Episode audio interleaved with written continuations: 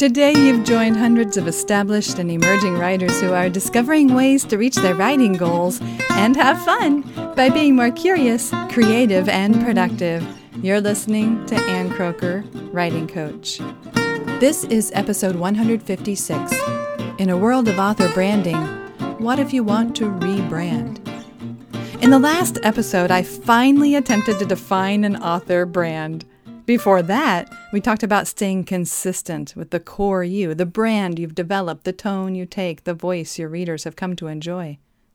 The episode before that, we discussed setting aside a place to play online, perhaps on a social media platform, so you can let your hair down and play with new topics or new approaches to your writing. While you're playing, you may find a new love, a new passion, a new you even though you understand you have a core you, the process of playing, maybe it led you to realize you'd like to change focus and shift to new subject matter or new genres using a new tone or voice. And by gum, you're gonna redesign the whole website to match. Despite gaining a following and discovering readers who like what you have to say and how you say it, you decide you want to pivot to rebrand. First, let me say you certainly can write whatever you want to write. And if you've built up a substantial readership and have a good number of fully engaged followers, you may feel compelled to use your platform to talk about something important to you. That's the privilege of having a platform. You can use your influence to impact the people who are listening to you, even if it means writing off topic once or twice and publishing content that's off brand. But if you're feeling the itch to make a global shift, a true pivot where you change dramatically and permanently to speak and write differently from now on, you might think twice.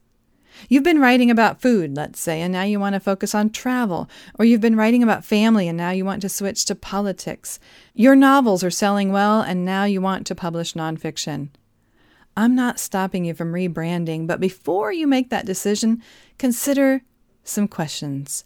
If you worked hard to develop a platform and got results, you gained a following, why the change? What's behind this shift? I'll just toss out some questions to have you think a little bit about what's behind it. Are you tired of the topic, bored by your subject matter? Do you find this new passion has completely captured your heart and mind to the exclusion of your original focus? Do you love a billion different things and hate being pinned down and pigeonholed? Are you gravitating to shiny new possibilities? Does this new idea seem fresh and exciting compared with what you're currently known for? Is the desire to change rooted in avoidance? That is, are you avoiding doing work related to this audience and this project and this commitment? Are you afraid of success? Do you worry your words will be taken the wrong way by your growing audience? Now that you're more visible and prominent, are you wondering if people will grow tired of you? Are you afraid you'll run out of things to say? Do you sense a deep discomfort in your spirit, like you need to abandon something that feels wrong? Do you sense a deep stirring, like a call to step into some new vision? Are you yourself changing and you want your writing brand to match the person you're becoming? See if you can diagnose the motivation and then decide if you want to change. You may rethink things or you may conclude it is time. Just know that it's a big decision with ramifications, so do think twice before flipping the switch. After all, you developed your existing brand because you believed in it. Aspects of it must still feel true and right and good. And your friends, followers, and fans, your readers, are turning to you for a reason. They know, like, and trust your brand. They love how you write and what you say. They enjoy the stories you tell and the tone in which you tell them. Before you rush to rebrand yourself, think of those readers. Whether you have three, ninety-three, or 10,003 readers, they've turned to you and trusted you. You're a gift to them, and they are a gift to you.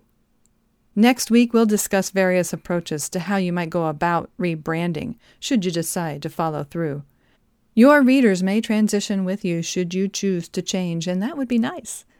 But it's possible the new you doesn't fit them and their needs as well. you may end up parting ways. So think it through.